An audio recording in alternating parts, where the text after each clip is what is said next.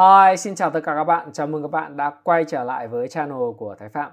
Và như đã hứa với các bạn, ngày hôm nay, ngày mùng 3 Tết, tôi à, đã có một cái video về cái chủ đề kinh doanh gì và đầu tư gì trong năm 2024 à, để kiếm bộn tiền.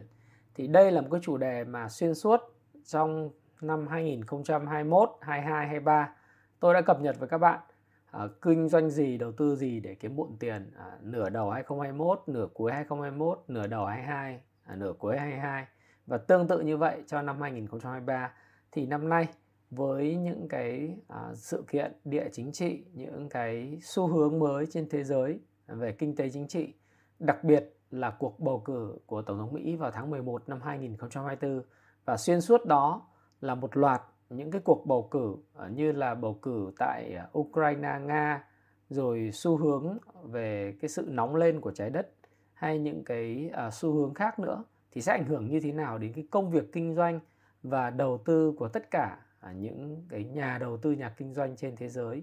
Và đặc biệt tại Việt Nam thì có những cái đặc thù gì? Thì các bạn hãy theo dõi kỹ trong cái video ngày hôm nay bạn nhé. Và tôi hy vọng rằng trong những cái phút tiếp theo của cái video này dự kiến khoảng một tiếng à, nó cũng khá là dài. Thì tôi mong bạn hãy xem với lại cái tinh thần à, cầu thị và cái tinh thần đã được khơi trong. Bởi vì các ý kiến à, trong video này đó là những cái ý kiến của thái phạm. À, tôi có thể à, không quá đúng nhưng sẽ góp cho các bạn góc nhìn về vấn đề bạn quan tâm.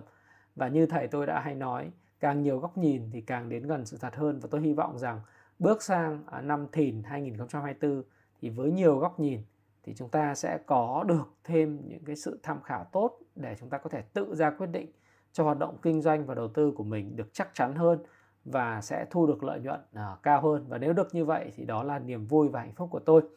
Thì chúng ta hãy cùng đến với lại cái chủ đề của ngày hôm nay đó là kinh doanh gì và đầu tư gì năm 2024 để thu được nhiều lợi nhuận và kiếm được tiền. Đây là một câu hỏi à, mà tôi nghĩ rằng rất là khó và nó Ờ, đã được đặt ra rồi các bạn ạ. Đấy thì cái câu hỏi mà nó rất khó và đã được đặt ra như thế này thì bây giờ chúng ta trả lời với nhau là làm thế nào để kiếm được tiền? Đấy. Làm thế nào để kiếm được tiền và đầu tư gì? À, thì uh, chúng ta sẽ bắt đầu từ cái câu chuyện là tổng quan về cái tình hình về vĩ mô kể cả về thế giới và Việt Nam năm 2024 cái phần này thì tôi sẽ đi rất là nhanh bởi vì tôi nghĩ rằng là đến thời điểm này thì đa phần những nhà đầu tư có thể nắm được những cái thông tin về vĩ mô ở mức độ sơ khởi rồi. Nói chung là khi mà dự báo về cái vĩ mô thì thực tế với các bạn là không ai có thể nói chắc chắn điều gì sẽ xảy ra. Chúng ta hãy nhớ lại bài học năm 2023 khi mà tất cả thế giới, kể cả những nhà kinh tế học hay là những nhà đầu tư đều dự báo là 2023 sẽ là một năm suy thoái của kinh tế Mỹ. Nhưng kỳ thực thì kinh tế Mỹ không những không suy thoái mà còn tăng trưởng với tốc độ à, rất ấn tượng và đó là một trong những điều hạn chế của vấn đề dự báo. Có nghĩa là chúng ta không phải là dự báo à, một cách đúng và chính xác hoàn toàn. Nhưng cũng không phải là dự báo chỉ để cho vui. Dự báo mang tính chất prediction forecast nó sẽ giúp cho chúng ta có cái tâm thế để chuẩn bị cho những điều gì sẽ xảy ra sắp tới. Có những người thì thích nghe những dự báo lạc quan. Có những người thì thích nghe những dự báo mang tính chất skepticism uh, skepticism tức là nó mang tính chất hơi là Ờ, gọi là nghi ngờ và mang tính chất là ờ, không phải là negative tức là không phải là quá là tiêu cực nhưng họ muốn nghe những cái điều gì khác với những điều tích cực. Tại sao lại có những người thích nghe những điều mà khác với những gì tích cực? Không phải là bởi vì họ là những người tiêu cực à, họ thích nghe những cái điều mà trái những cái điều mà dự báo ờ, có thể là không thuận lợi là để mà họ biết điều gì uh, xui xẻo những điều gì không tích cực có thể xảy ra trong những năm tới hoặc là trong một cái dự báo để làm gì? Để họ có thể sẽ à, gia cố lại doanh nghiệp của mình à, gia cố lại những khoản đầu tư của mình. Đấy. thì các bạn cũng biết là nếu như à, chúng ta sống tại à, Việt Nam và sống tại ở miền Trung thì chúng ta thường thấy là một năm à, có những năm tệ thì phải đến 13 14 cái cơn bão nó ập vào thế thì một cái dự báo rằng là cái năm đó nó có thể nhiều bão. Thì chúng ta cũng biết rằng là nếu dự báo nhiều bão thì chúng ta phải gia cố nhà cửa gia cố đê, đê điều và chúng ta chuẩn bị cho việc đón những cái trận bão tới thì chúng ta phải làm nhà cửa hay là những đê điều nó chắc chắn hơn hay là chúng ta phải cẩn trọng hơn trong quá trình mà khi chúng ta xây dựng mầm mờ mới. Nhưng nếu như dự báo cái bão nó không tới mà thực dự báo bão nó tới mà bão nó không tới thì thực tế chúng ta có buồn không các bạn? Thực tế theo tôi là không có buồn bởi vì bão dù ảnh hưởng ít hay nhiều thì đều tác động đến cái cuộc sống của chúng ta. Do đó khi mà chúng ta nói về kinh tế vĩ mô và đặc biệt nói về cái xác suất dự báo kinh tế vĩ mô thì thường nó sẽ có sự sai lệch. Nhưng với cái tinh thần như tôi chia sẻ với các bạn, đó là những cái sự gạn đục khơi trong và những cái điều mà chúng ta cứ nghĩ cái gì xấu nhất đi thì nếu mà nó không tới những mức độ xấu nhất mà nó thể hiện được ra những cái điều tốt đẹp thì cái kết quả kinh doanh chúng ta nó còn tốt đẹp hơn cả những điều mà chúng ta đã dự dự trù. Do đó thì bất cứ một cái nền tảng dự báo nào à, kế hoạch kinh doanh nào xin lỗi các bạn là đều cần phải xuất phát từ một cái nền tảng dự báo xem cái vấn đề là cái môi trường kinh doanh trong cái năm 2024 nó sẽ diễn ra như thế nào. Thì tôi sẽ nói tóm lược thôi. Thứ nhất là chúng ta biết rằng là à, theo như cái dự báo của 2024 ấy của IMF à, theo cái báo cáo WEO vào tháng 1 mới gần đây của à, tổ chức tiền tệ quốc tế IMF thì họ à, nâng cái dự báo tăng trưởng toàn cầu năm 2024 lên mức 3,1%. Cái này nó nhờ cái khả năng phục hồi bất ngờ của các cái nền kinh tế phát triển và mới nổi trên thế giới. Trong đó thì nổi bật là Mỹ và Trung Quốc. À, sơ khởi thì các bạn có thể thấy rằng là IMF Ờ, đã dự báo là nền kinh tế Mỹ có thể hạ cánh mềm. Đấy. Thì năm 2023 IMF là cái người mà dự báo nền kinh tế Mỹ hạ cánh cứng. Thế nhưng mà không những không hạ cánh cứng suy thoái mà kinh tế Mỹ 2023 còn tăng trưởng 2,5%. Và như vậy thì năm nay à, thì IMF vẫn dự trù là kinh tế Mỹ sẽ tăng trưởng khoảng 2,1%. Đây là mức tăng trưởng nhẹ và tôi nghĩ là rất tốt là bởi vì thực tế ra thì ai cũng kỳ vọng là Mỹ có thể sẽ khó khăn hơn khi cái nền lãi suất ở mức cao nó ảnh hưởng đến tiêu dùng. Nhưng những cái sự mở rộng sản xuất của lĩnh vực như tôi hay cầm giải các bạn trong cái điểm tin nhiều đầu thị trường của tuần mới đó là PMI dịch vụ, PMI sản xuất đều vượt lên trên mức 50 chứng tỏ là cái sự mở rộng của sản xuất và lĩnh vực dịch vụ tại Mỹ tiếp tục à, đang diễn ra mạnh mẽ và điều đó khiến cho cái cơ sở về việc năm 2024 Mỹ có thể tăng 2,1% theo IMF là khá là khả thi. Và đồng thời IMF cũng dự báo rằng Trung Quốc sẽ có cái GDP tăng trưởng khoảng 4,6% so với mức 5,2% năm 2023 thì nó thấp hơn nhưng mà cũng là một cái mức khích lệ trong bối cảnh đất nước này đang gặp những cái khó khăn. Và cái khó khăn này thì xin thưa các bạn là các bạn cũng biết rồi. Đó là ngập tràn những cái tin xấu về bất động sản và thị trường bất động sản đang trong quá trình giã băng và thực tế ra thì là vỡ bong bóng thì cũng đúng hơn đó các bạn ha. Đấy. Đấy là cái mà chúng ta có thể nhìn thấy. Rồi ngoài ra thì à, uh, IMF cũng dự báo là Ấn Độ sẽ có cái tăng trưởng cao nhất thế giới, à, uh, GDP nó sẽ rơi vào khoảng tăng 5, 6,5% à, và Nga, Iran, Brazil cũng được dự báo tăng trưởng ở cái mức tốt hơn rất là nhiều. Tăng trưởng ở mức tốt hơn rất là nhiều. Còn ở châu Âu, ờ, nơi mà chúng ta xuất khẩu sang cái thị trường này ờ, cũng khá là lớn thì dự báo là tăng trưởng cũng khá là chậm như là Anh và Pháp Ý thì chỉ tăng trưởng khoảng 1% thôi và Tây Ban Nha thì tăng trưởng cao hơn một chút là khoảng 1,5%. Thế còn à, những cái quốc gia còn lại thì đặc biệt là Đức thì đang gặp những cái vấn đề rất là khó khăn do Đức sản xuất công nghiệp lớn và nước phụ thuộc vào xuất khẩu. Khi mà cái thị trường Trung Quốc uh, tiêu thụ những mặt hàng xuất khẩu chủ yếu về máy móc công nghiệp của Đức nó chậm lại thì kinh tế Đức cũng gặp rất nhiều vấn đề và khó khăn. Thì đó là lý do tại sao mà Trung châu Âu được dự báo kinh tế là tăng trưởng chậm trong năm 2024.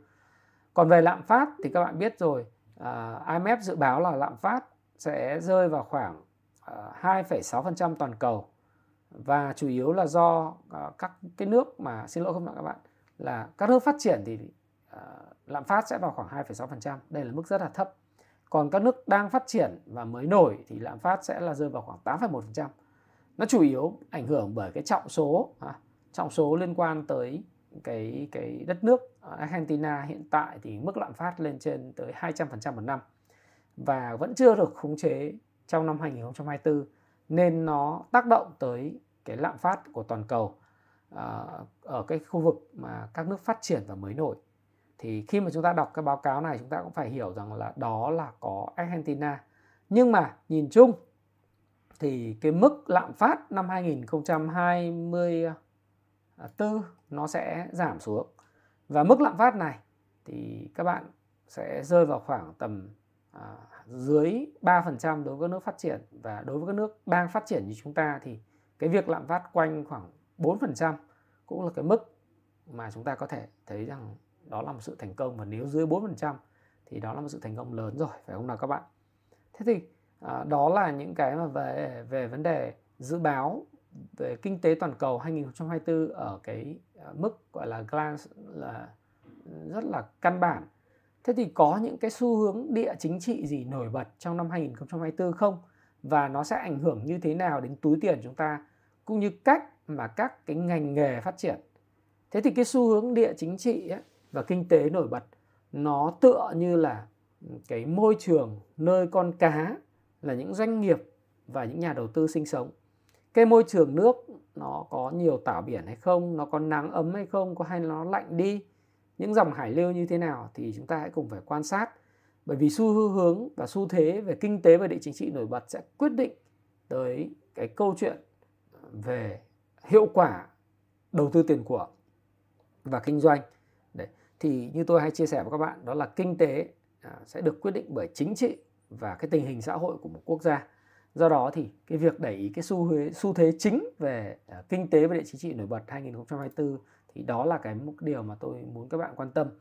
Thì à, tôi thì tôi xin phép được tổng hợp thì có rất nhiều những cái xu thế về kinh tế và địa chính trị nổi bật nhưng tôi xin tổng hợp thành 6 cái cái cái cái xu thế kinh tế chính trị nổi bật đối với các bạn mà cần phải theo dõi một ấy à, tôi tin rằng là cái cuộc căng thẳng những cái công cuộc hay là những cái xung đột căng thẳng tại Trung Đông nó có thể tiếp tục sẽ diễn biến rất phức tạp trong cái năm 2024 này với những cái mâu thuẫn mà chưa có thể giải quyết được một sớm một chiều giữa Israel và những lực lượng Hamas Đấy rồi à, dạo gần đây thì các bạn thấy là giữa Mỹ và Iran đúng không Iran Đấy. rồi những cái thứ hai đó là cái xu thế về một cái cuộc chiến ở Ukraine và Nga sẽ tiếp tục kéo dài và điều này chúng ta đã nói một lần vào trong năm 2022, 2023 rồi.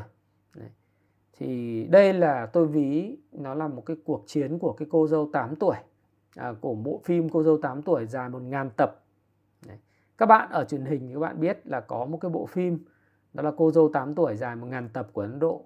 Thì nó chỉ xoay quanh, xung quanh cái câu chuyện của một cái cô gái thôi và gia đình và bối cảnh. Nhưng mà có thể làm ra một ngàn tập.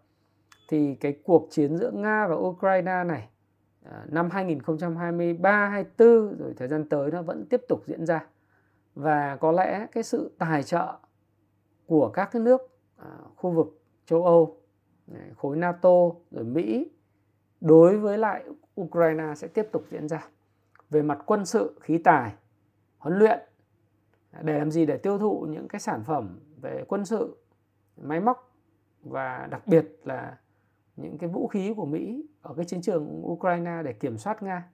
Trong khi Nga thì sau khi đã à, gọi là sát nhập 4 tỉnh ở khu vực phía đông Ukraine vào lãnh thổ của mình để kiếm được một cái con đường để có thể đi thẳng tới cái biển đen thì không có dễ gì để mà trả lại cái lãnh thổ đã bị à, họ đã đã lấy.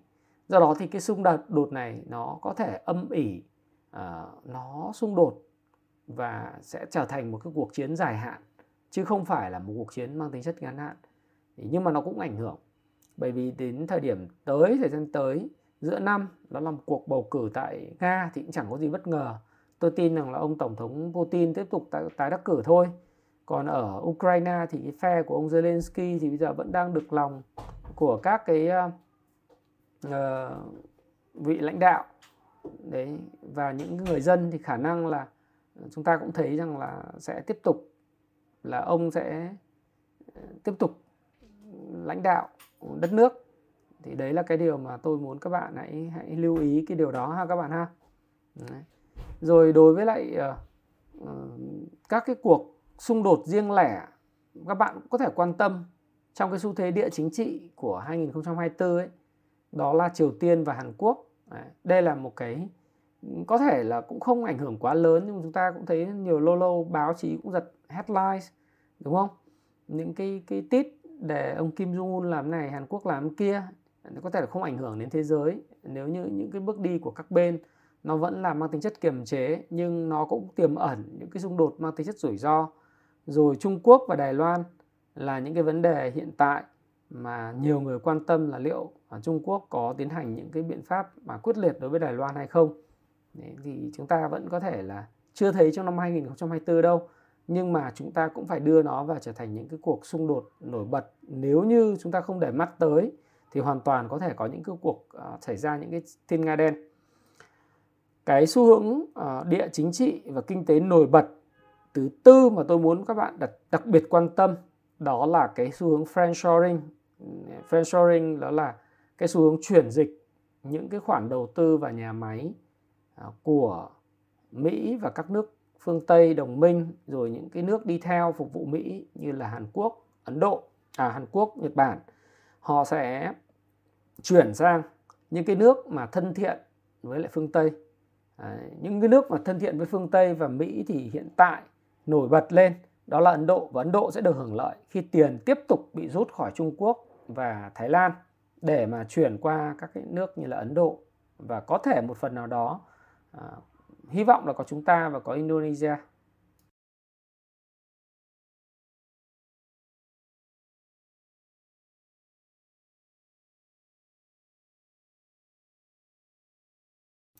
Thì cái fan shoring này là một cái xu xu hướng một cái xu hướng mà nó sẽ tiếp tục ảnh hưởng rất mạnh mẽ là một xu thế kinh tế làm ăn và đầu tư. Không những là 2024 đâu mà sẽ cần tiếp tục kéo dài. Thì tôi sẽ phân tích sâu hơn cho các bạn về vấn đề này. Rồi kinh tế xanh và tuần hoàn. À, khi mà cái thị trường mua bán chứng chỉ carbon nó sẽ là một cái xu thế chính trong năm 2024 trong cái bối cảnh về cái xu hướng à, khí hậu toàn cầu nóng lên nó nó đặt ra những cái thị trường về xanh thị trường về kinh tế xanh và tuần hoàn này nó sẽ là cái thống trị thế giới trong thời gian tới. Đấy, đó là cái điều mà tôi muốn chia sẻ với các bạn. Thế thì ngoài ra thì các bạn cũng cần phải lưu ý đó là cái cuộc bầu cử của Mỹ à, như tôi nói các bạn vào tháng 11 năm 2024 thì riêng vào năm vào bầu cử đó luôn luôn là một cái năm được thống kê là rất tốt cho thị trường chứng khoán Mỹ thì khi mà tôi đang làm cái video này cho các bạn thì các bạn biết rằng là chứng khoán Mỹ đã lần đầu tiên chỉ số S&P 500 vượt cái mốc là 5.000 điểm 5.000 điểm. Thì cái mức vượt 5.000 điểm này trong ngắn hạn thì nó có thể là một cái gì nó cố và dướn và nó cũng có sự tăng giá trong mệt mỏi và nó có thể sẽ điều chỉnh trong ngắn hạn. Ngắn hạn thì nó có tiềm ẩn nhiều cái rủi ro, nhưng mà trong dài hạn, đặc biệt ở trong trung hạn trong năm 2024 thì khả năng cao là nó sẽ à, là một cái năm tốt của của à, Mỹ. Đặc biệt thị trường chứng khoán Mỹ hiện tại thì kinh tế được dự báo là tăng trưởng rồi uh, tiền vẫn còn khá là rẻ sắp tới là Fed sẽ hạ lãi suất vân vân. Thì cái điều này sẽ khiến cho thị trường chứng khoán Mỹ tiếp tục thống trị thị trường thế giới khi mà cái tỷ lệ vốn hóa của thị trường chứng khoán Mỹ đang chiếm tới gần 49% tổng cái lượng vốn hóa trên toàn thế giới về về chứng khoán. Nhưng nó sẽ không tốt, không quá tốt cho thị trường mới nổi và đang phát triển. Đấy. Thì cái này các bạn thấy rõ là cái cái điều này đã diễn ra ở Hồng Kông, ở Trung Quốc ờ, và tương quan với thị trường chứng khoán Mỹ mà nó chỉ khác nhau ở cái friendshoring thôi các bạn ạ. À, nó chỉ khác nhau ở cái friendshoring thôi. Đấy thì đấy là cái điều mà các bạn cũng có thể phải quan tâm đấy. đấy thì tôi cũng à, xin cập nhật với các bạn như thế. Và khi mà chúng ta nhìn những cái yếu tố mà uh, liên quan đến cái, cái cái cập nhật thì xin thưa với các bạn là uh, chúng ta cũng phải hiểu một điều uh, đấy là um, khi một cái xung đột ở Trung Đông nó sẽ còn diễn ra và tiếp tục kéo dài thì ngoài cái câu chuyện của cái anh Mỹ uh, tức là xin lỗi các bạn từ anh Israel với lại cái anh Hamas thì bây giờ còn đang tiềm ẩn một cái xung đột giữa Mỹ và Iran. Nếu các bạn đọc báo thì các bạn thấy rất rõ cái điều này, đó là báo mới gần đây thôi là ờ, Israel và Gaza thì đang vẫn còn lằng nhà, lằng nhằng nhưng mà bây giờ đã có những cái câu chuyện Mỹ mặc dù đã phủ nhận kế hoạch tấn công vào các mục tiêu của Iran, nhưng bây giờ Mỹ mà tấn công Iran một cái nữa thì chẳng biết chuyện gì sẽ xảy ra trong năm 2024 này đâu. Nếu mà nó đầu năm hoặc giữa năm hoặc gì gì đấy thì cũng giống như là cái đợt mà các bạn nhớ năm 2022 ngày 14 tháng 2 đúng không? Sau cái lễ, cái thế vận hội Olympic Bắc Kinh thì lập tức là cuộc chiến Nga Ukraine nổ ra và nó đã thay đổi định hình toàn bộ cái kinh tế và xu hướng chính trị của thế giới cũng như kể cả friendshoring hiện nay mà tôi đang bàn với các bạn. Đấy. Thì đấy là một cái điều mà à, các bạn xin lưu ý cho à, Ờ, phải phải đặc biệt lưu ý những cái tin tức như thế này. Đặc biệt lưu ý những cái tin tức như thế này. Đấy. bởi vì cái sự mà leo thang về bạo lực ở giải Gaza ấy, nó chưa cho thấy một cái thỏa thuận ngừng bắn giữa Israel và lực lượng Hamas đâu. Nó trở nên mong manh hơn bao giờ hết bởi vì tất cả những cái đề xuất của Hamas đều bị phía Israel từ chối rồi. Và như tôi đã nói các bạn Mỹ và Iran thì cũng nhích gần hơn tới một cuộc đối đầu trực tiếp khi mà lực lượng Mỹ gần đây đã tiêu diệt một cái chỉ huy phiến quân ở Iraq bằng một cái cuộc tấn công bằng con drone ấy. rồi cái cuộc tấn công này được tiến hành vào ờ, cái hôm ngày thứ tư ừ, tuần vừa rồi Đấy. khi mà Mỹ công kích vào các khu vực ở Iraq và Syria Đấy. có lực lượng thân Iran và được Iran hậu thuẫn Đấy. thì tôi thấy là cái vấn đề này nó sẽ ảnh hưởng cái gì các bạn ạ nó sẽ ảnh hưởng thứ nhất là đến ngay cái cái cái giá dầu đấy. Cái giá dầu mà các bạn sẽ sẽ thấy rằng nó không xuống được. Cái căn nguyên mà IMF họ dự báo cái lạm phát ở cái mức khoảng 2,8%, 2,6 đến 2,8% tại các nước phát triển. Và các nước đang phát triển là mức cao hơn là cái căn nguyên là cái giá dầu. Nếu mà cái giá dầu nó cứ tiếp tục mà duy trì ở cái vùng cao là khoảng trên 80 đô một thùng dầu, khoảng 70 mấy đô 80 đô một thùng dầu thì rất khó để cái lạm phát nó đi xuống.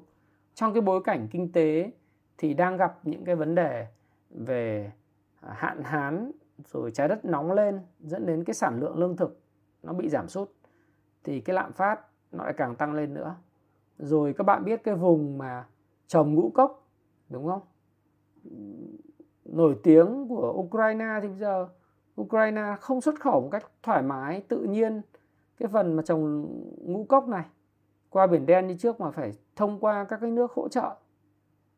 Và những cái xung đột của ờ, Nga, Ukraine thì tiếp tục đẩy cái giá lương thực nó ở mức cao. Đấy. thì tất cả những yếu tố này nó sẽ tiếp tục là cái yếu tố ảnh hưởng tới vấn đề về lạm phát. Riêng về giá dầu thì các bạn lưu ý cho đó là theo như Bộ Năng lượng Mỹ họ mới dự báo gần đây thì sản lượng năm 2024 thì sẽ không tăng trưởng nhiều so với kỳ vọng đâu, sẽ ít hơn so với kỳ vọng ban đầu. Và cái con số mà xuất khẩu dầu thô kỷ lục là 13,3 triệu thùng một ngày trong tháng 12 năm 2023 thì sẽ không thể đạt được so đến năm 2025. Và mặc dù vậy thì cơ quan năng lượng quốc tế họ cũng dự báo rằng là sản lượng thì sẽ có thể sẽ hồi phục ờ, nhưng mà sẽ giảm trong năm 2024. Đấy, sẽ giảm trong cái tháng còn lại. Và hiện nay thì Mỹ đang trở thành cái nhà sản xuất dầu lớn nhất trong lịch sử và quốc gia này đã tăng cường sản xuất nhiều dầu thô để đáp ứng được cái nguồn cung bị cắt giảm của OPEC cộng. Nhưng mà à, tôi tin rằng là cũng cũng vẫn không đủ đâu các bạn ạ. Bởi vì hiện nay thì IEA à, họ ước tính cái sản lượng OPEC cộng sẽ đạt khoảng là 36,4 triệu thùng một ngày trong năm 2024 này nhưng và và khoảng là 37,2 triệu thùng một ngày vào năm 2025 nhưng mà so với cái mức bình quân 5 năm trước đại dịch ấy vẫn là 40,2 triệu thùng một ngày thì cái mức này còn mức rất là thấp. Và sản lượng toàn cầu thì theo IEA họ vẫn nói rằng là nó sẽ à, EIA xin lỗi các bạn họ sẽ nói rằng là nó tiếp tục còn tăng. Do đó thì khi mà nhìn vào giá dầu thì các bạn cứ nhìn vào trong cái biểu đồ ở đây này thì bạn sẽ thấy rằng là cái giá dầu này nó sẽ tiếp tục cứ lanh quanh trong cái khoảng loanh quanh đây loanh quanh trong cái khoảng là à, 7 hiện nay thì nó là đi là một cái xu hướng đi ngang. Rất khó để nó xuống dưới mức 72 đô và như tôi hay cập nhật với các bạn đấy chỉ khi nào xuống dưới 72 đô các bạn 70 đô một thùng. Khi kinh tế Mỹ suy thoái đấy. Mỹ suy thoái thì chắc chắn là giá dầu sẽ xuống bởi vì cái đây là cái nền kinh tế tiêu thụ dầu lửa lớn nhất thế giới mà do đó thì chúng ta thấy rằng là giá dầu nó cứ sẽ lanh quanh à, thậm chí là sẽ vẫn còn cái cơ hội để cái giá dầu nó bứt phá lên ấy. lên vùng khoảng test lại cái cái vùng 80 mấy đô này này bởi một sự kiện địa chính trị gì đó tôi không biết nhưng đó là một cái điều mà sẽ ảnh hưởng tới cái cái, cái vấn đề về lạm phát khi mà cái căng thẳng tại Trung Đông là cái xu hướng địa chính trị đầu tiên mà tôi vừa trình bày với các bạn ấy nó tiếp tục leo thang Đấy cái xu hướng thứ hai là như đã chia sẻ là cuộc uh, chiến cô dâu 8 tuổi ở phim dài tập thì cái vấn đề này là chúng ta luôn luôn thấy là cửa ngõ ở châu Âu ấy uh, về chiến tranh luôn luôn rình rập. Và nhưng nó không lan qua được nó chỉ dừng ở Ukraine thôi và có lẽ Nga cũng không thể xúc tiến được thêm hơn đâu. Sẽ cái việc này sẽ tiếp tục đánh nhau ảnh hưởng đến cả thế giới. Và một vài các cái xu hướng tiếp theo mà các bạn cũng cần phải lưu ý đó chính là xu hướng friendshoring. Ờ, Ấn Độ hưởng lợi một số nước chưa thân thiện với Mỹ thì chắc chắn là sẽ bị ảnh hưởng. Sẽ ảnh hưởng lớn nhất thì các bạn nhìn thấy những thị trường về thị trường chứng khoán này thì các bạn thấy rất rõ ha. Thị trường chứng khoán thấy rất rõ. Đây đây là cái biểu đồ giữa S&P 500 S&P 500 nha các bạn nhé. Năm 2023 và đến đầu 2024 và một bên là à, một cái chỉ số à, Shanghai Composite. Thì thấy rất rõ.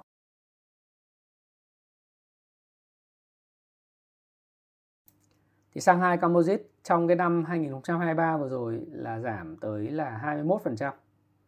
Trong khi là S&P 500 mới tăng 28, gần 28 29%.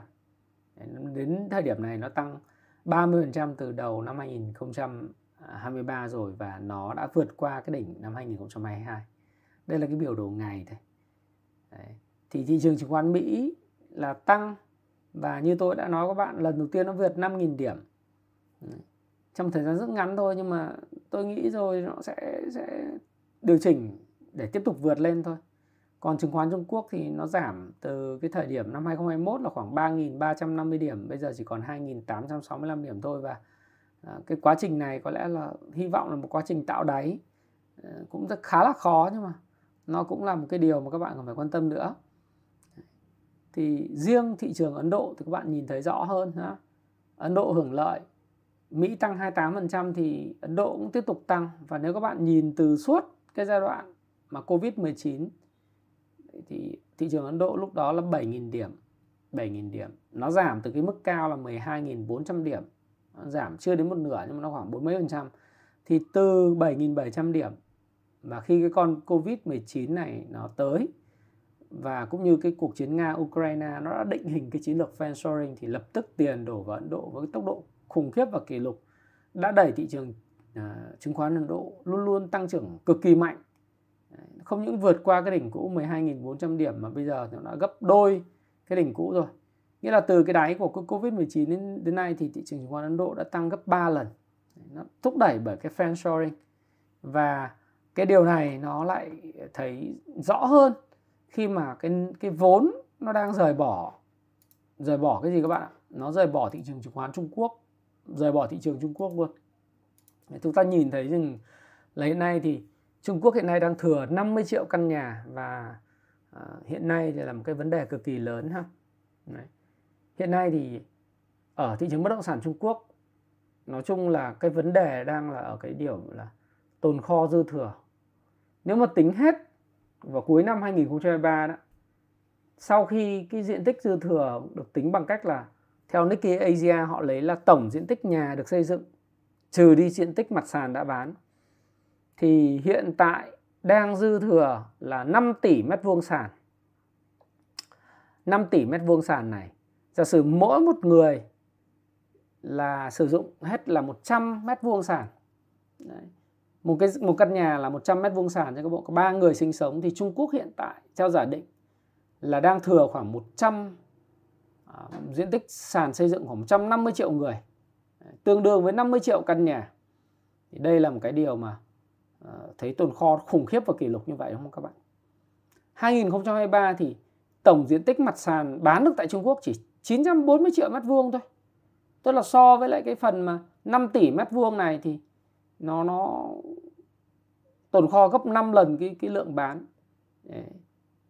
thì so với lại năm 2021 là bán được 1,5 tỷ mét vuông à, thì bây giờ là chỉ bán được có 0,94 tỷ mét vuông và với việc thừa 5 tỷ mét vuông này giả sử tốc độ bán là khoảng 1 tỷ mét vuông một năm thì Trung Quốc cần phải 5 năm nữa để xử lý toàn bộ cái số hàng tồn kho này. Tất nhiên trong bất động sản thì người ta không bao giờ đợi đến khi là toàn bộ cái số hàng tồn kho được à, được được quét sạch thì người ta mới đầu tư mới. Nhưng tôi nghĩ là cũng phải quét được khoảng 3 phần 5 hoặc là 4 phần 5 thì người ta bắt đầu người ta đầu tư mới.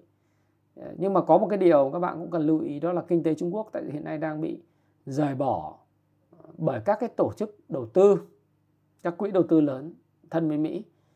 Ờ, Hàn, Nhật cũng bỏ đi, đúng không? Là bởi vì Trung Quốc hiện nay đang có một cái cơ cấu dân số đang già đi.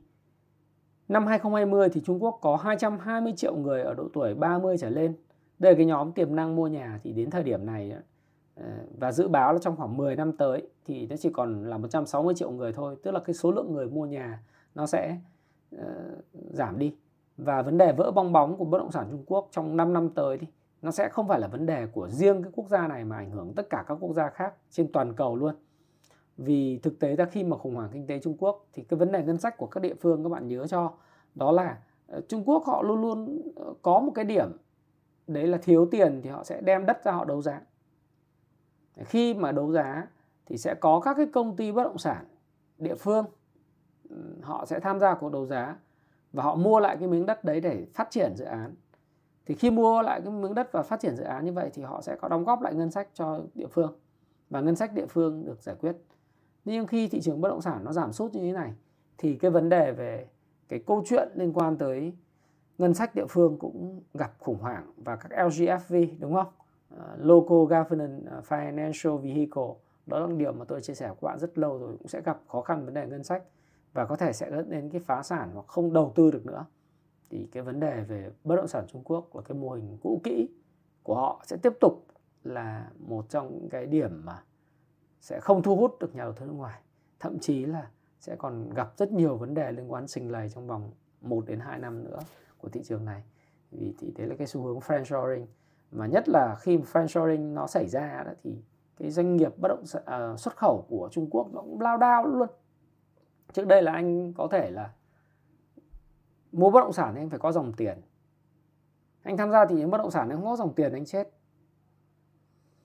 Trước đây anh sản xuất được anh xuất khẩu được thì anh có dòng tiền đóng cho bất động sản. Hoặc là anh thậm chí còn dư tiền để mua bất động sản. Thế bây giờ là Mỹ với lại châu Âu là không chơi nhiều với Trung Quốc nữa. Và Hàn, Nhật, Đài họ chuyển bớt những cái doanh nghiệp của họ sang Ấn Độ hoặc các cái quốc gia thân thiện hơn, thân thiện với Mỹ và thị trường châu Âu chẳng hạn. Thì rõ ràng là những doanh nghiệp xuất khẩu nhỏ Trung Quốc lao đao trên cái bờ vực phá sản rồi. Đấy. thì nó tạo ra một cái vòng, gọi là, luẩn quẩn ấy. đầu tiên là giảm giá sản phẩm này, giảm lương nhân viên này, rồi người tiêu dùng không có tiền để mua sản phẩm. Nó cứ tạo ra một vòng luẩn quẩn như vậy và đặc biệt là vấn đề về xe điện xe điện nay là là là một cái vấn đề gọi là một cái bom nổ chậm của của nền kinh tế Trung Quốc. Tất nhiên nó phải trong quá, cái quá trình consolidation tức là sát nhập những cái công ty xe điện nhỏ trở thành một công ty xe điện lớn. Như BYD thì vẫn là một cái công ty lớn và rất là giàu có và tăng trưởng. Nhưng các cái công ty khác thì hiện nay đang chuẩn bị phá sản rồi. Nói chung những khó khăn nội tại nó đang xảy ra khiến cho cái việc dư thừa về công suất nó xảy ra khu vực tư nhân và có thể dẫn tới cái bề vực phá sản. Thì đấy là cái điều mà tôi muốn chia sẻ với các bạn về cái, cái xu hướng friendshoring nó đang diễn ra. Ngoài ra thì nếu mà chúng ta nhìn nội tại vào thị trường Ấn Độ các bạn thấy rằng hiện tại theo Bloomberg họ đăng tin ấy là các nhà đầu tư hiện nay đã rút ra khoảng hơn 1 tỷ đô la ờ, trong suốt từ đầu năm đến giờ thôi để rời ra khỏi thị trường Trung Quốc và cứ 1 tỷ đô la rút ra khỏi Trung Quốc thì có đến 50 đồng à 50 sen ờ, tức là 1 đô la rút khỏi Trung Quốc thì sẽ có 50 sen nghĩa là khoảng một 50% ấy, sẽ tái đầu tư ở thị trường Ấn Độ 1 tỷ đô rút ra khỏi Trung Quốc thì đến 500 triệu đô đầu tư tại Ấn Độ các bạn ạ. Và theo quỹ phòng hộ Marshall Wave, uh, Wave ờ, có tài sản 62 tỷ đô la thì họ định vị Ấn Độ là quốc gia được mua dòng nhiều nhất chỉ xếp sau Mỹ thôi. Những cái công ty công ty con có trụ sở tại Zurich thì đều đưa Ấn Độ trở thành thị trường đầu tư mới nổi của mình lớn nhất. Đấy.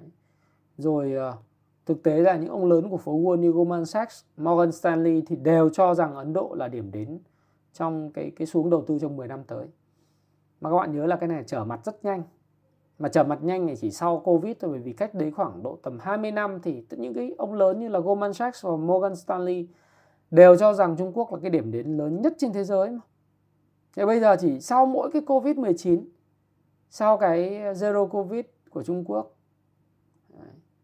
sau cái chuỗi đứt gãy, chuỗi cung ứng và cuộc chiến tranh Nga Ukraine thì cái địa chính trị thế giới xoay trục. Và bây giờ Ấn Độ được hưởng toàn bộ những cái khoản đầu tư lớn của những cái ông lớn này. Thì các bạn biết là trong 20 năm qua là GDP của Ấn Độ đã tăng từ 500 đô lên 3.500 tỷ đô la rồi và nếu mà cứ tiếp tục tăng 7% như thế này thì người ta dự kiến rằng là uh, Ấn Độ sẽ trở thành một cái thị trường chứng khoán lớn thứ ba thế giới và giữa tháng 1 thì thị trường ờ, chứng khoán Ấn Độ đã vượt Hồng Kông để trở thành thị trường chứng khoán lớn thứ tư toàn cầu rồi. Và đến 2030 là thị trường Ấn Độ sẽ trở thành thị trường gọi là hàng đầu thế giới đấy. Số đứng thứ ba. Thì tôi tôi cho rằng đấy là cái phần mà các bạn cũng cần phải quan tâm bởi vì nếu mà chúng ta không quan tâm thì chúng ta sẽ ờ, mất đi cái góc nhìn mang tính chất là vĩ mô. Bởi vì à, hiện nay thì đối với lại một số các cái nhà đầu tư thì à, đặc biệt là xuất khẩu ấy xin lỗi các bạn chút xíu tôi cắm cái gì? Sạc này.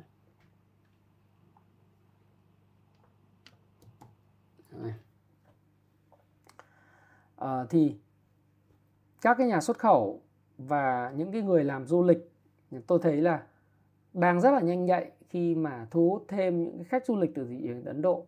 Tại Hà Nội bây giờ các bạn thấy là khách Ấn Độ đang khá là tràn ngập À, những cái khách sạn tại phố cổ đang thu hút những cái khách du lịch từ Ấn Độ rất lớn. Thí dụ như những hãng hàng không như là Vietjet họ cũng khai thác thị trường Ấn Độ mạnh hơn.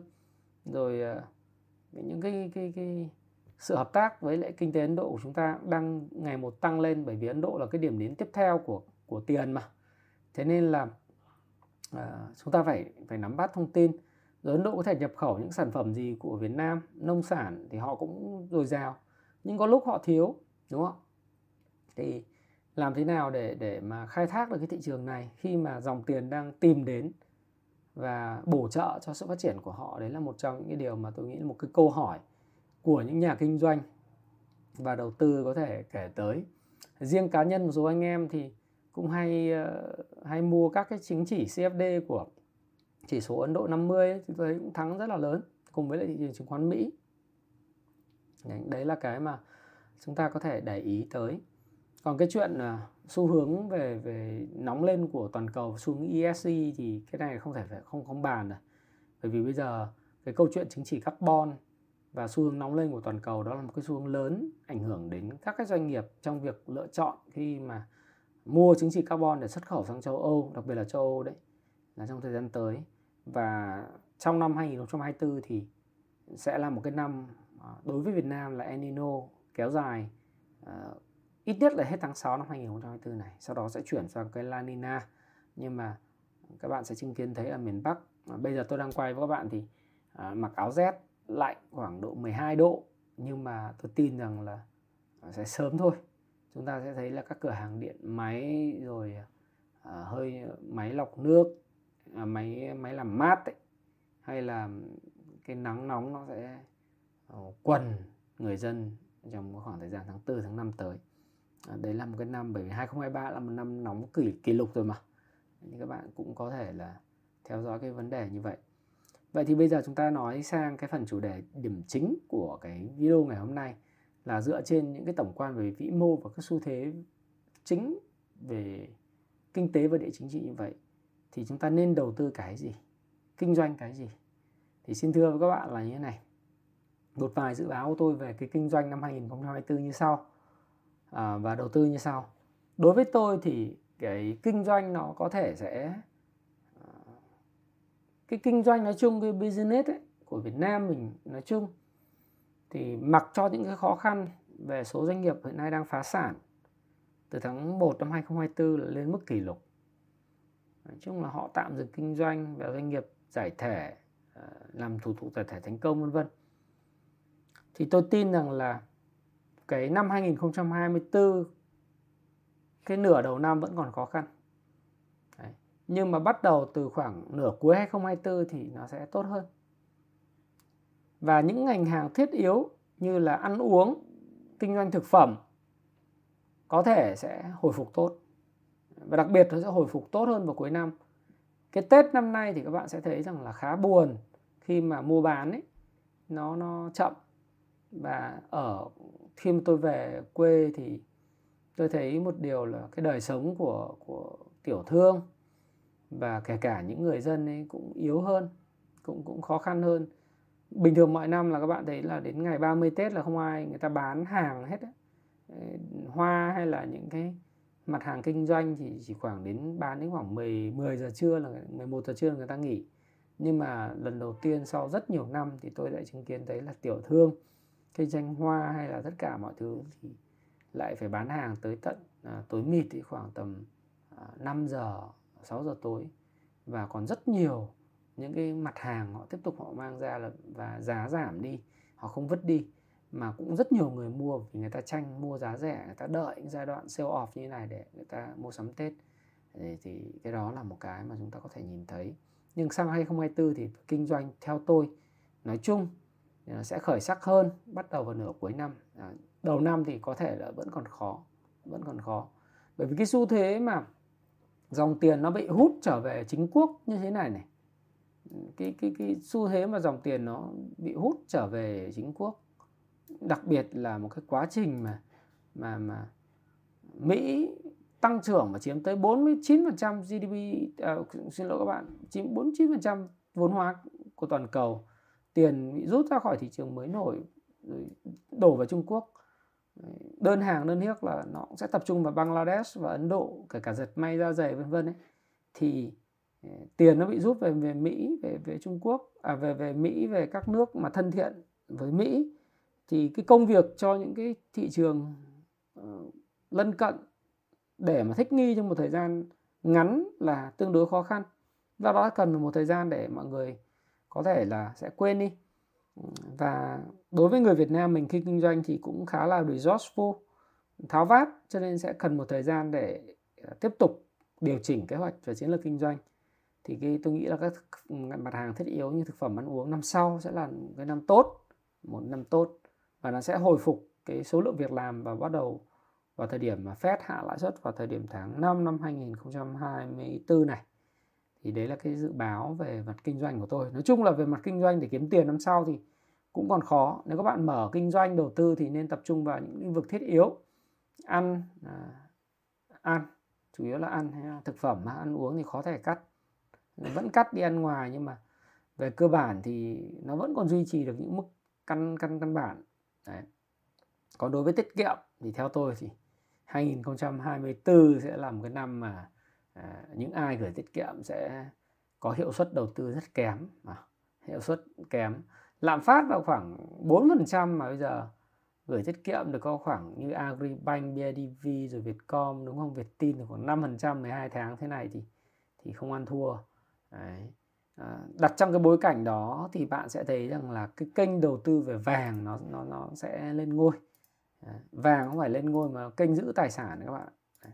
Kênh giữ tài sản bởi vì nếu mà các bạn nhìn thấy uh, như là hiện nay thì cái đây là cái cái cái tỷ giá cái giá vàng nó tôi thấy nó rất cao và nó tranh so với thế giới nhưng mà vấn đề ở đây là khi mà cái tiết kiệm ở cái mức thấp như thế này lãi suất là khoảng có 5% một năm thôi thì đối với kênh vàng, theo tôi thì thì vàng sẽ tiếp tục là một kênh phòng thủ tốt của năm 2024 và khả năng giá sẽ biến động cùng chiều với lại cái cái biến động của ngoại tệ. Thì về vàng tôi đã có hàng hàng hàng à, hơn chục video về vàng rồi.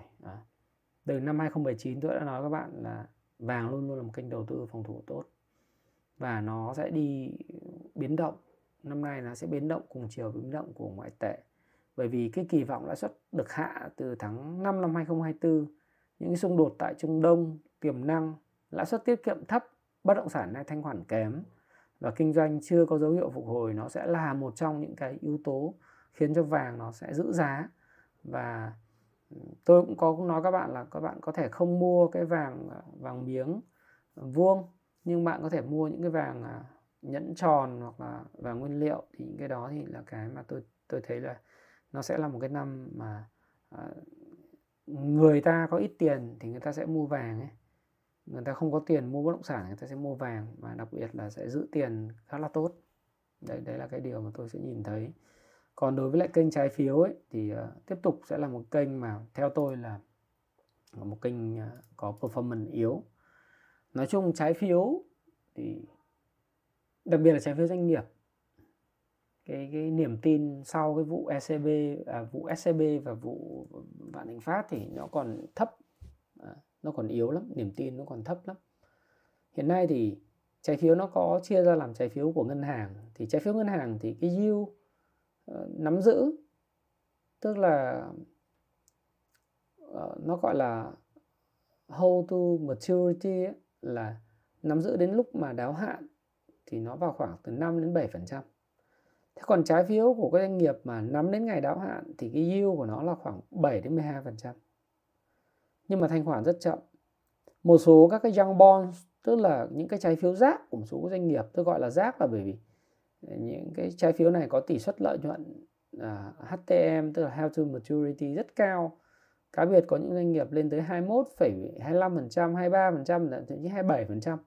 Nhưng mà những người mà sở hữu những cái trái phiếu này phải hiểu là nếu như cái yield của HTM mà nó lên tới 27, 20% thì có nghĩa là sẽ mất trắng nếu doanh nghiệp người ta không trả lãi, à không trả gốc đúng đúng hạn. Chính bởi vậy cho nên là cái uh, cái yield của họ mới lên tới hai mươi mấy phần trăm. Đấy. Thì năm tới là một cái năm mà tôi đã cập nhật với các bạn rồi là đáo hạn trái phiếu kỷ lục luôn. Hiện tại thì tính hết ngày mùng 2 tháng 2 à, thì cái có khoảng là 1,24 triệu tỷ trái phiếu doanh nghiệp đang lưu hành. Đấy. Trong đó là có 1,1 triệu tỷ trái phiếu là riêng lẻ. Mà hiện nay thì trong 1,1 triệu tỷ đấy thì có khoảng 384.000 tỷ là trái phiếu ngân hàng. Trái phiếu của doanh nghiệp riêng lẻ là 722.000 tỷ, 723.000 tỷ đấy. đấy. Của các doanh nghiệp phi ngân hàng thì trong số này bất động sản chiếm nhiều nhất với 382.000 tỷ. Trái phiếu ngành xây dựng thì là khoảng 72.000 tỷ và ngành du lịch và giải trí là khoảng 75 76.000 tỷ. 75.800 tỷ đấy, là số liệu đến ngày mùng 2 tháng 2. Thì hiện tại là ba cái lĩnh vực về bất động sản, xây dựng và du lịch và giải trí đặc biệt là à, những cái cái cái ngành du lịch ấy, thì hiện nay lên tới là bảy mấy nghìn tỷ. Thì theo tôi năm sau thì thì cái mức mà để mà thu hút được người dân mua trái phiếu thì vẫn còn khó. Giống như con chim sợ cành cong họ phải mất một thời gian để quên đi những cái sự kiện đã xảy ra. Và cùng với việc nắm giữ trái phiếu thì được bắt đầu được trả lãi đều đặn trong một khoảng thời gian dài. Vài năm thì nó mới quên đi. Đấy, nhưng mà đối với tôi thì lĩnh vực về về trái phiếu là lĩnh vực thứ tư. Thì theo tôi năm sau thì cái trái phiếu nó vẫn còn ờ, có thanh khoản chậm và nó cũng chưa phục hồi được. Đấy. đẩy sang một cái nữa là chúng ta hãy nói về bất động sản. Bất động sản thì sao các bạn bất động sản thì sao? Đấy. Ờ, bất động sản bất động sản thì sao? À, thì thực thực tế với các bạn là bất động sản ờ, cùng với trái phiếu doanh nghiệp nhìn chung sẽ là một cái năm mà không thuận nếu mà chúng ta nhìn kể về các cái phong thủy của các cái thầy phong thủy ở Hồng Kông, họ có dự báo trên các cái tạp chí về đầu tư, hay một số thầy phong thủy ở Malaysia, họ họ dự báo thì kết hợp để cho vui thôi, thì chúng ta cũng thấy rằng là bất động sản năm tới là chưa hồi phục được.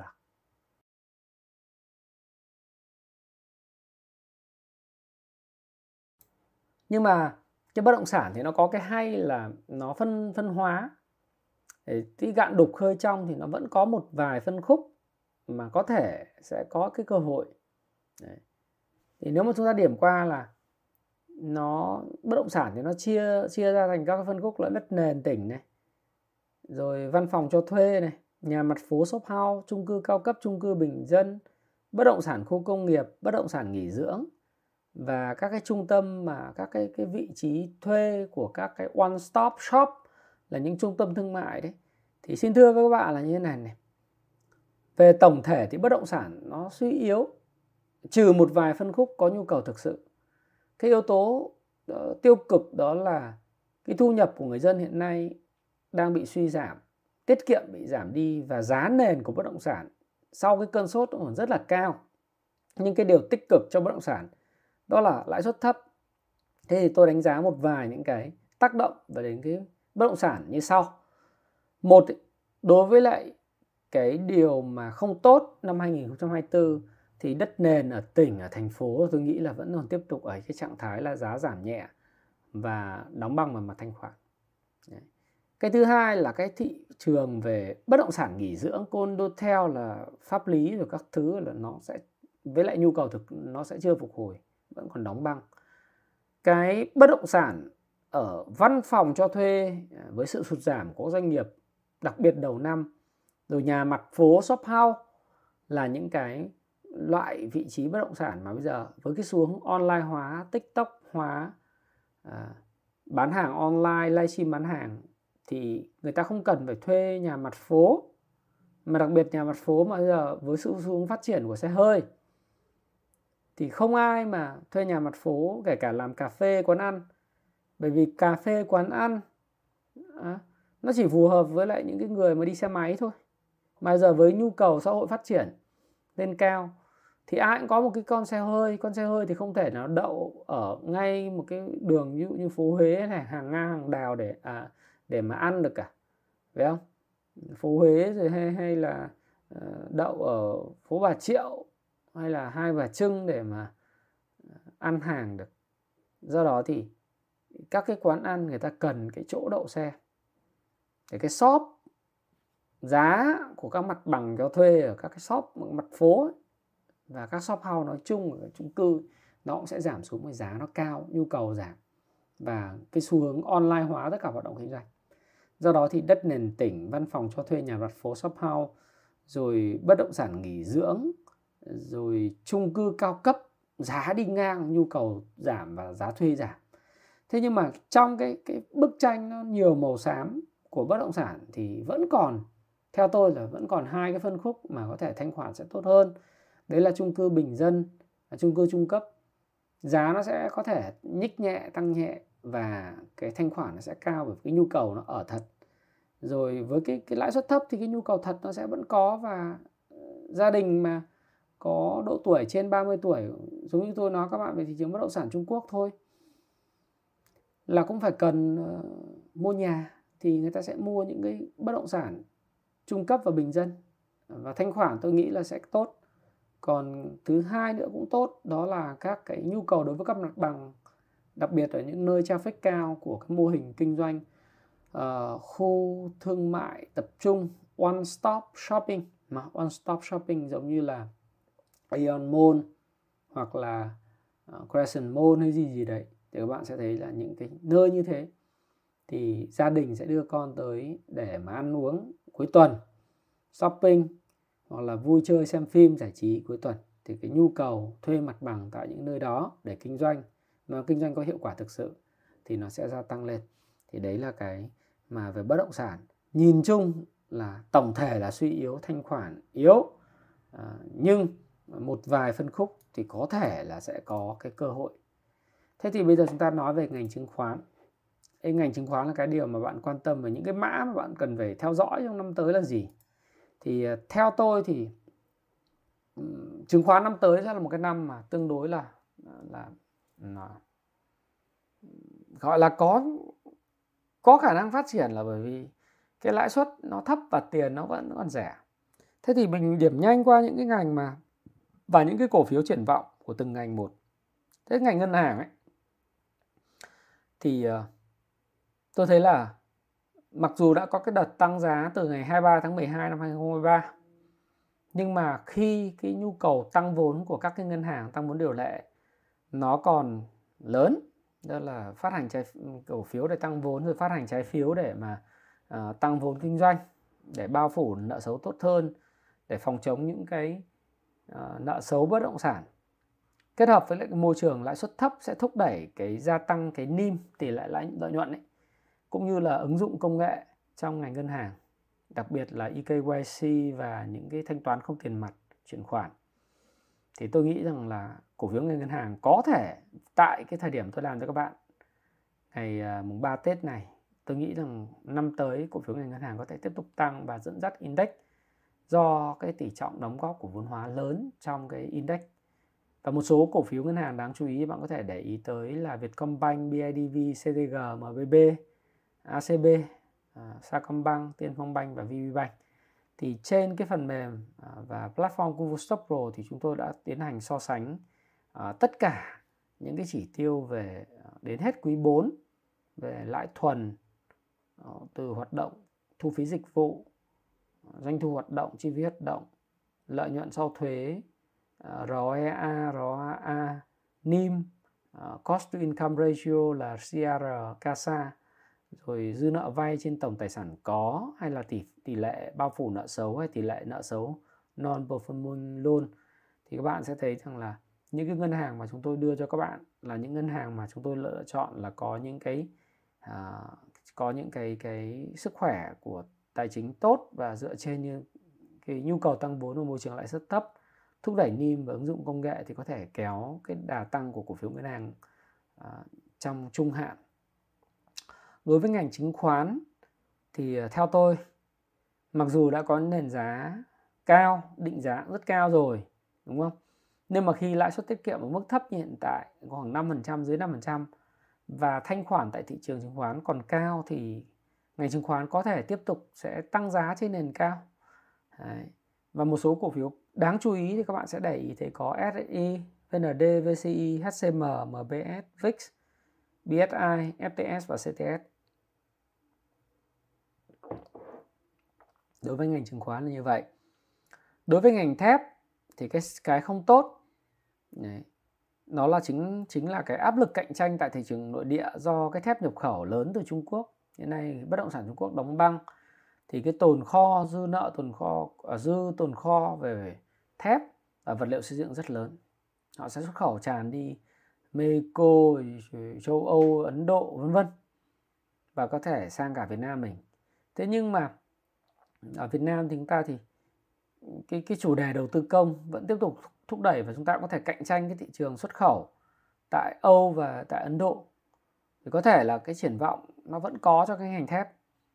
Mặc dù có áp lực cạnh tranh nội tại, Đấy. nhưng mà có thể xuất khẩu thế thì chúng ta sẽ theo dõi ba cái cổ phiếu đó là Hòa Phát, Nam Kim và Hoa Sen riêng Hòa Phát thì các bạn đặc biệt chú ý bởi vì đây là cái cái cổ phiếu mà như xe lưu và nó nằm trong tỷ trọng lớn của quỹ ETF phô bông à, và rất nhiều quỹ đang nắm ETF à, là nắm Hòa Phát. Đối với lại ngành bất động sản thì à, tôi thì tôi cho rằng là sự phục hồi nó của cả ngành nó là yếu đấy. Do nền tảng FA nó chưa vững vàng và đáo hạn trái phiếu kỷ lục 2024. Nhưng dù vậy thì vẫn có một số các cái cổ phiếu mà cũng có thể theo dõi ví dụ như Vinhome, 55, DG, Phát Đạt và RI RI thì nó like về năng lượng và bất động sản nhưng mà thôi cứ theo dõi cả RI. Đối với lại ngành bất động sản khu công nghiệp thì như đã phân tích đó là cái câu chuyện về có thể là nếu chúng ta rơi vào danh sách franchising thì sẽ rất tốt. Giá của bất động sản khu công nghiệp tại miền Nam và miền Bắc cho thuê cũng tăng lên rồi. Nhưng tôi muốn cái sự xu hướng về của các cái FDI đầu tư mới và cam kết đầu tư và cam kết giải ngân nó tiếp tục tăng mạnh trong năm 2024 này. Và chúng ta nhìn xem chúng ta có hợp tác với Ấn Độ như thế nào, rồi Mỹ và các đồng minh như là Hàn Quốc, Nhật Bản sẽ đầu tư tiếp vào Việt Nam ra làm sao thì tôi hy vọng là một con xu hướng tốt và cái bầu cử tổng thống Mỹ vào tháng 11 năm 2024 thì có thể sẽ sẽ là một cái nhân tố quyết định đến cái sự phát triển của cái ngành này. À, tôi sẽ dõi theo hàng loạt những cái mã mà ờ, có nền tảng cơ bản tốt như là Kinh Bắc, ờ, uh, Sona Daisy, SSC, Long Hậu, GVR, BKMX, Phước Hòa, TIP, IDC là những cái mã mà tôi sẽ đưa vào cái danh sách theo dõi của tôi đối với bất động sản khu công nghiệp năm 2024. Còn đối với lại uh, ngành triển vọng tiếp theo mà tôi nghĩ các bạn cũng biết rồi là El Nino sẽ kéo dài đến hết tháng 6 năm 2024 và một cái quy hoạch điện 8 à, sẽ làm một năm rất tốt với giá điện tăng lên vân vân của cái cái ngành năng lượng. Thì tôi sẽ theo dõi những cái mã như là gas PC1 ờ, TV2 Thiên Vương 2 điện gió PVS à, dịch vụ PVD lô khí 1B môn, rồi NT2 ờ, QTP à, thậm chí các bạn có thể theo dõi thêm cả cổ phiếu uh, Pound nữa đúng không? Đó là cái cổ phiếu về năng lượng vào quy hoạch điện 8 đối với ngành đầu tư công thì đương nhiên là sẽ ảnh hưởng hưởng lợi từ quá trình thúc đẩy đầu tư công mạnh mẽ của chính phủ đấy. Về chính, chính sách tài khoá phải tiếp tục mở rộng để hỗ trợ tăng trưởng kinh tế. Cho nên là chúng ta sẽ thấy rằng là uh, những cái mã mà tôi theo dõi đó là Vinaconex, HHV, là CG, KHB, Đà Hoa An thì những cái, cái doanh nghiệp này cung cấp cái uh, cái đất nền rồi đá cho các cái, cái cao tốc ở khu vực phía Nam. Đấy. Thì ờ, Tết rồi các bạn thấy là vẫn đang thi công rất là quyết liệt tại sân bay Long Thành nên là đối với tôi top choice vẫn là VCG. Đối với ngành phân bón thì nông nghiệp tiếp tục là trụ đỡ xuất khẩu. Năm tới các bạn nhìn thấy là nông nghiệp về cà phê của chúng ta là tiếp tục thuận này rồi sầu riêng là sẽ phải xuất khẩu được vài tỷ đô la Đấy. và lúa gạo tiếp tục xuất khẩu cao kỷ lục thì tôi sẽ tiếp tục theo dõi những cổ phiếu mà có nền tảng FA tốt như là đạm Cà Mau, đạm Phú Mỹ, BFC, LAS và DGC là những cổ phiếu ngành phân bón. Còn đối với ngành công nghệ à, sẽ tiếp tục tăng trưởng bền vững với xu thế chuyển đổi số thôi. Mặc dù giá nó cao rồi nhưng mà các bạn vẫn có thể theo dõi được FPT và CMC. Cái xu thế phát triển công nghệ nó vẫn là một cái xu thế lớn. Đấy, không thể thay đổi được bên cạnh cái xu thế về ESG. À, một số các cái ngành nữa mà các bạn có thể quan tâm là ngành bán lẻ. Theo tôi thì ngành bán lẻ năm sau có thể phục hồi từ kết quả kinh doanh thấp và yếu đặc biệt bắt đầu nửa cuối năm 2023 như à, 2024 như tôi à, đã chia sẻ với các bạn đấy nhưng bạn cần phải chú ý với những cổ phiếu có nền giá cao và giá cao rồi thì có thể sẽ mang lại hiệu quả thấp trong 2024 các bạn có thể theo dõi DG World, Thế giới di động, FRT, PET và HUT riêng ờ, uh, HUT thì các bạn sẽ thấy là tại sao nó không phải là ngành xây dựng hạ tầng. Vì cổ phiếu này vừa mới sát nhập với Sovic Savico. Savico là một cái doanh nghiệp bán mà bán lẻ về xe hơi nên tôi phân loại nó ờ, trở thành một cái doanh nghiệp bán lẻ nhiều hơn là một cái doanh nghiệp mang tính chất là xây dựng. Và hút thì nó có thêm cái VETC là cái thu phí không dừng thì nó cũng vừa lai lai hạ tầng vừa lai lai bán lẻ. Nếu mà bán được cả bảo hiểm nữa thì các bạn theo dõi những cổ phiếu này.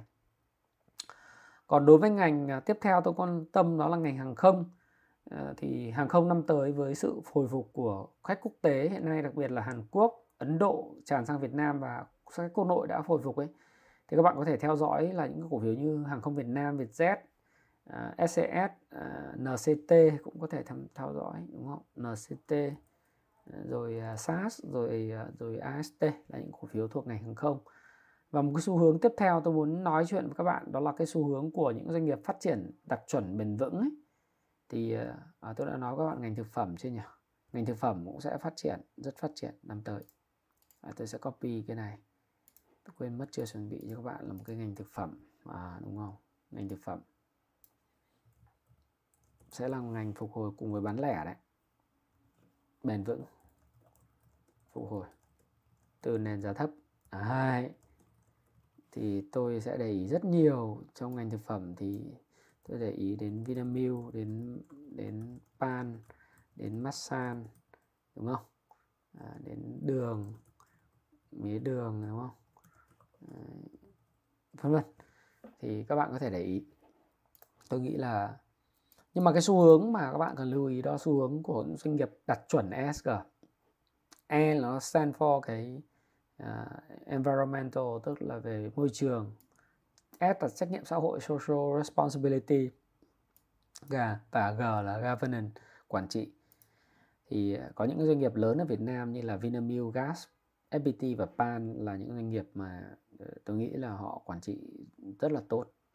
Thì ờ, bởi vì tại sao? Bởi vì đối với lại chiến lược quốc gia về tăng trưởng xanh ừ, năm 2021 2030 thì đây là của Việt Nam mình đã đưa ra là kinh tế số và đặc biệt liên quan tới vấn đề về xanh sạch và ESG ấy, ờ, phù hợp với lại tiêu chuẩn của châu Âu.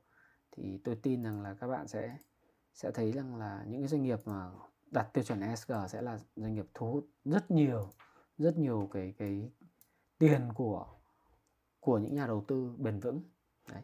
thì ờ, trên đây là những cái ờ, chia sẻ của Thái Phạm liên quan đến việc đầu tư gì để kiếm tiền và kiếm được rất nhiều tiền và kinh doanh kiếm được rất nhiều tiền 2024 thế đây là phần 1 phần 2 thì sẽ ra mắt vào đầu tháng 7 năm 2024 nhưng mà chúng ta sẽ tổng kết lại những gì tôi đã chia sẻ với các bạn đầu năm về những cái ngành nghề triển vọng, về kinh doanh, về bất động sản, về vàng, về trái phiếu ờ, về ngoại tệ à, có một cái thị trường mà à, rất nhiều người hỏi tôi đó là crypto thì sao thì tôi nghĩ là crypto cũng sẽ là một năm tốt trong năm 2024 Đấy.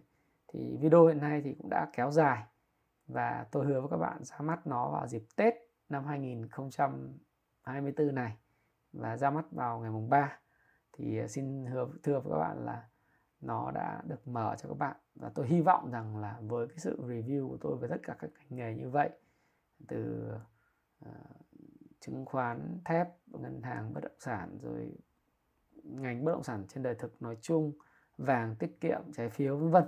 Thì đã giúp cho các bạn có góc nhìn tổng thể. Đặc biệt các bạn lưu ý cho về những cái xu hướng uh, địa chính trị và kinh tế uh, nổi bật và đáng quan tâm nhất trong năm 2024 bởi vì chúng ta cũng không thể biết là có những cái sự kiện thiên nga đen nào có thể xảy ra giống như ngay từ đầu video tôi đã nói nếu chúng ta dự báo có những cơn bão ập tới thà là cứ chuẩn bị rồi bão không xảy ra sẽ tốt hơn rất nhiều nếu chúng ta không chuẩn bị mà lại còn chủ quan và bão nó xảy ra thì nó thôi quét sạch mọi thứ của chúng ta đã từng có. Đấy, đấy là cái chia sẻ của thái phạm. Và tôi hy vọng rằng là cái chia sẻ của tôi đã mang lại những gợi ý về đầu tư tốt cho tất cả mọi người một lần nữa thì à, các bạn nhớ lưu ý giúp cho à, đối với lại cái tuyên bố miễn trách à, của thái phạm và của team. Đó là đây là quan điểm của cá nhân tôi.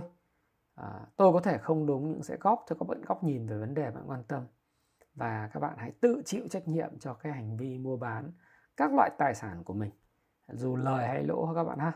Và Thái Phạm cảm ơn bạn đã chú ý theo dõi và lắng nghe Thái Phạm mà đối với lại video đầu tư gì? Phần 1 năm 2024 kinh doanh gì để kiếm tiền và bộn tiền? Và tôi xin chúc các bạn nhân dịp à, đầu xuân mới năm 2024 một cái năm à, nhiều cái sự an khang, thịnh vượng và giàu có à, đối với lại cả gia đình, đối với lại chính bản thân mình và đối với nơi mà bạn phục vụ phụng sự.